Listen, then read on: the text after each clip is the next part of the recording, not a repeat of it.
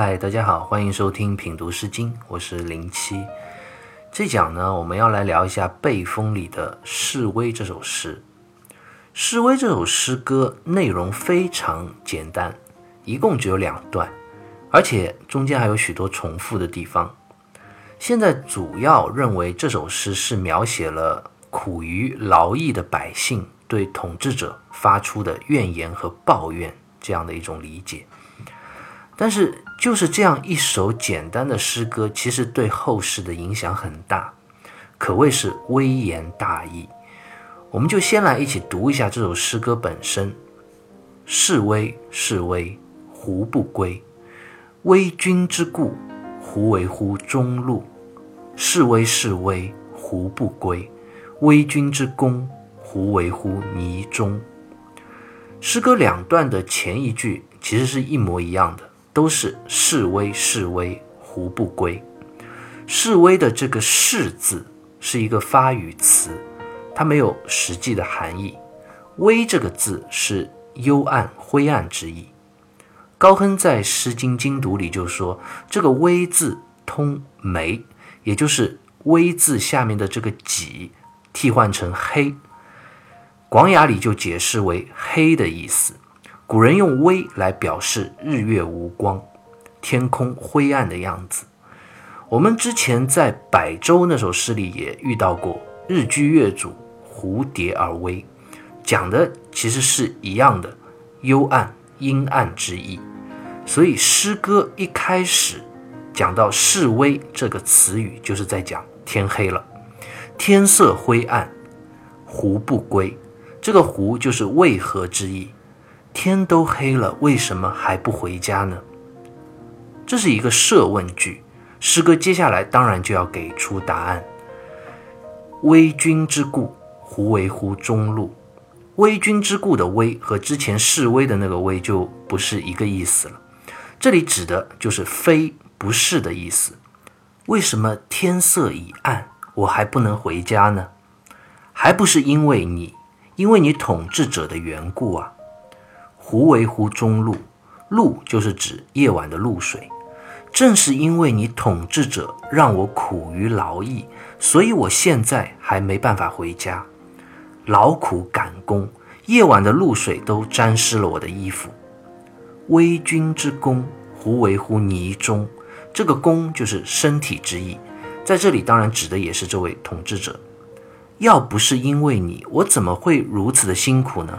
陷于淤泥之中，夜露和淤泥这样先后的出现，可见苦役工作环境之恶劣，泥泞不堪。我们现在对于《示威》这首诗歌的理解，基本上就是从这样一个角度，就是苦于劳役的百姓起早贪黑的工作，劳役的环境又极其的脏污恶劣，泥泞不堪。苦不堪言，因此做这样一首诗歌，对统治者发出怨言和抱怨。我们刚刚就简单的把《示威》这首诗歌就读完了。从字面看，这就是一首普通劳役百姓的怨言之歌，这当然也没有任何问题。但是如果单单从字面上解读这首诗歌，就足够了吗？方玉润在《诗经原始》里就评价这首诗歌说：“语浅意深，中藏无限义理，未许粗心人鲁莽读过。”意思是讲这首简单的诗歌文字虽然很浅，但意义却很深厚，中间包含了无限的义理。我们可不能非常粗心鲁莽的就这样简单的读过了之。那这首诗歌中间蕴藏了什么呢？到底有什么样的背景，有什么样的故事，对后世又有什么样的影响呢？我们就接着深入的来看一看《示威》这首诗。首先，我们来看这首诗歌的“示威”这两个字，字面的意思当然就是指天黑、天昏暗的意思。但如果我们要真的深入去理解这首诗的话，这两个字就不那么简单了，它一定不单单指的是天空昏暗这样一只简单的意思。诗歌其实是以昏暗的天空作比，更重要的是来隐喻诗人所处的环境衰微阴暗。而且这首诗歌两段都分别连着说了两遍示威，更是用意深切。朱熹在《诗集传》里就讲：“在言之者，言衰之甚也。”一遍又一遍的重复示威，重复天黑了，其实是想着重的指出作者所面临的环境阴暗、衰微至甚。接下来，我们再看诗歌分别两段的后半部分所提到的夜露和淤泥这两个东西。当然，也不是简简单单指的就是现实中的露水和泥土了，而是引申比喻卑贱屈辱之事。关于夜露，我想大家应该都还记得，我们之前读过《少男》里的《航路》这样一首诗歌。那首诗歌就是用夜晚的露水沾湿自己的外衣，来比喻自己遭受到的不幸、不公和屈辱。这里其实也是异曲同工。而关于淤泥之比，更是显而易见。古人经常就会用那种陷于污浊不堪的淤泥这样一个状态，来比喻陷于卑贱屈辱之事。所以这里“胡为乎泥中”。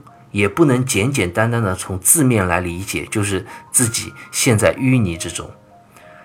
这样一来，《示威》这首诗歌可就不能如此简单的从字面来解释了，变得微言大义，颇有内涵。历来其实也有很多关于这首诗歌背景深入拓展的解读，我们接下来就来一起了解一下。古时候关于《示威》这首诗歌，其实主要还有两种解释。这两种解释都是和一个古老的诸侯国黎国有关系的，也是以黎国为背景展开的。黎就是黎明的那个黎，古时候称黑色的土为黎，就是在山东靠近海滨的那个地方。因为靠近海边嘛，所以它的土壤因为盐化的关系就带黑色，那个地方就称为黎。住在这里的地方最早的人群就被称为是黎人。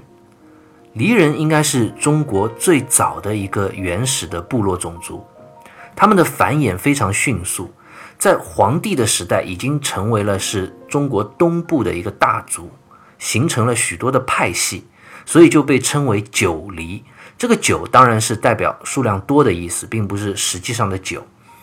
所以后来“黎”这个字也用来代表众多的含义。我们很熟悉的一个词语叫“黎民百姓”，这个“黎”是什么意思呢？就是指众多的意思。后来皇帝统一了中国各大部落，然后黎族在和皇帝的战争当中也一直失败。所以他们也不断的迁移，就到了各个地方。商朝的时候就有诸侯国叫黎国，一个是在今天山西省，后来这个黎国就被周文王所灭了。另外一个是在今天的山东这片区域。这两个黎国其实都是原始的九黎部落之后。那《示威》这首诗歌和古代的离国又有什么关系呢？首先，第一种说法啊，是《毛诗》里。毛诗就讲这首诗歌讲的是黎侯欲于魏，其臣劝以归也，就是讲了这样一个背景故事。在春秋的时候，黎国因为受到北方的少数民族敌人的侵略，敌人占据了黎国，黎国的国君黎侯，也就黎庄公，他就出逃了，寄居在了魏国。但是古代侵略中原各国的这种少数民族，其实都有一个通病，也是一个特点，就是他们侵略你，扫荡了一圈，该抢的抢，该拿的拿，完事就走人了。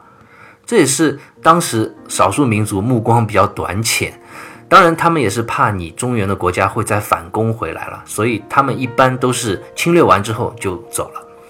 那这个时候，原来黎国的大臣们就希望黎侯能够尽早的返回祖国，振兴国家，因此就写了我们现在看到的《示威》这首诗歌。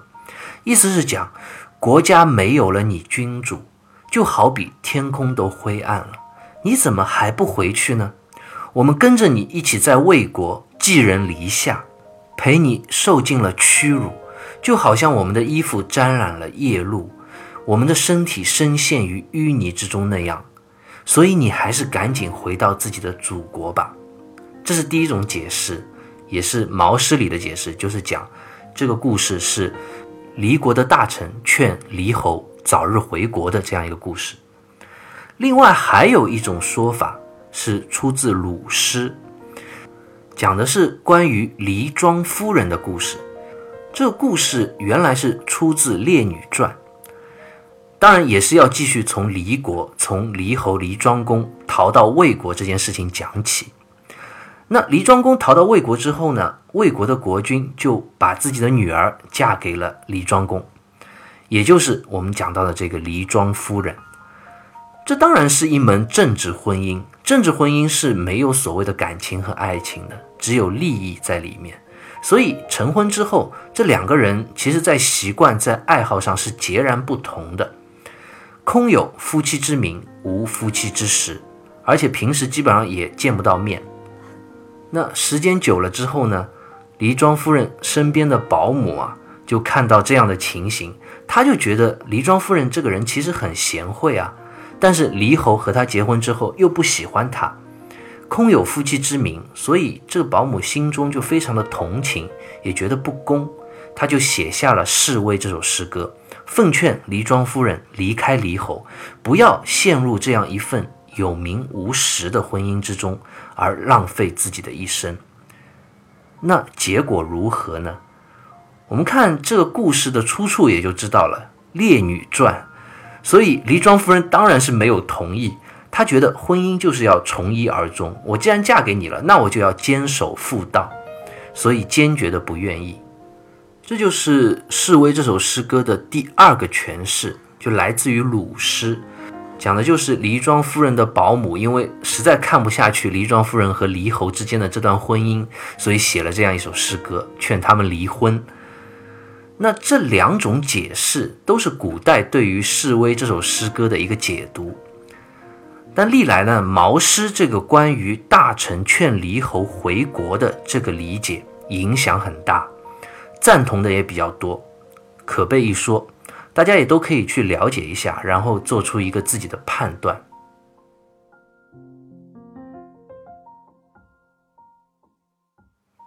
我们刚刚给大家介绍了《示威》这首诗歌在古代的两种诠释的角度，其中影响比较大的就是毛诗关于《示威》这首诗歌的解读，也就是把它理解为劝归之诗。这种解读历来赞同的人很多，影响很大，所以“示威”这个词语，它的含义也渐渐地被后人引申，最后。逐渐就成为了中国古典诗歌中归隐的这样一个意象的代名词，就是从原来毛诗讲示威这个词是劝离侯回到自己的祖国，慢慢的引申成为讲一个人从世俗的累屑之中脱身而出，回到真我，回到自然的这样一个意境。这种说法对后世文人影响很深，尤其是田园诗人的诗歌啊或者文章啊，中间就会有很多关于这样一个意境的引用。比如唐朝王维的一首诗歌叫《渭川田家》，里面就有一句讲到：“寄此献贤意，怅然吟世威。”孟浩然的诗歌里也有“因君故乡去，遥寄示威营。”这些诗句都引用了“示威”这个词语，而且都用它来表示归隐田园的这样一个意思。另外，我们非常熟悉、历来也打动无数人的陶渊明的一个著名的作品《归去来辞》，一上来的第一句就是“归去来兮，田园将芜胡不归？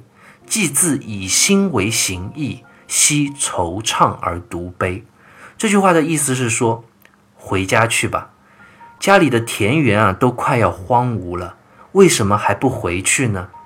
既然你已经知道自己的心灵被你的形体、被这些物质所奴役，那为什么还要如此失意，还要如此的独自伤悲呢？也就是说，你可以放弃这一切回去啊！就这句文字真的是直击人心。我觉得大家有兴趣的话，一定要读一下陶渊明的这一篇《归去来辞》，实在是可以称得上是千古佳作，感动了无数人，也打动了无数人归隐田园的这样一颗心。而这篇文章的第一句，其实也就用了《示威》这首诗歌的这样一个点。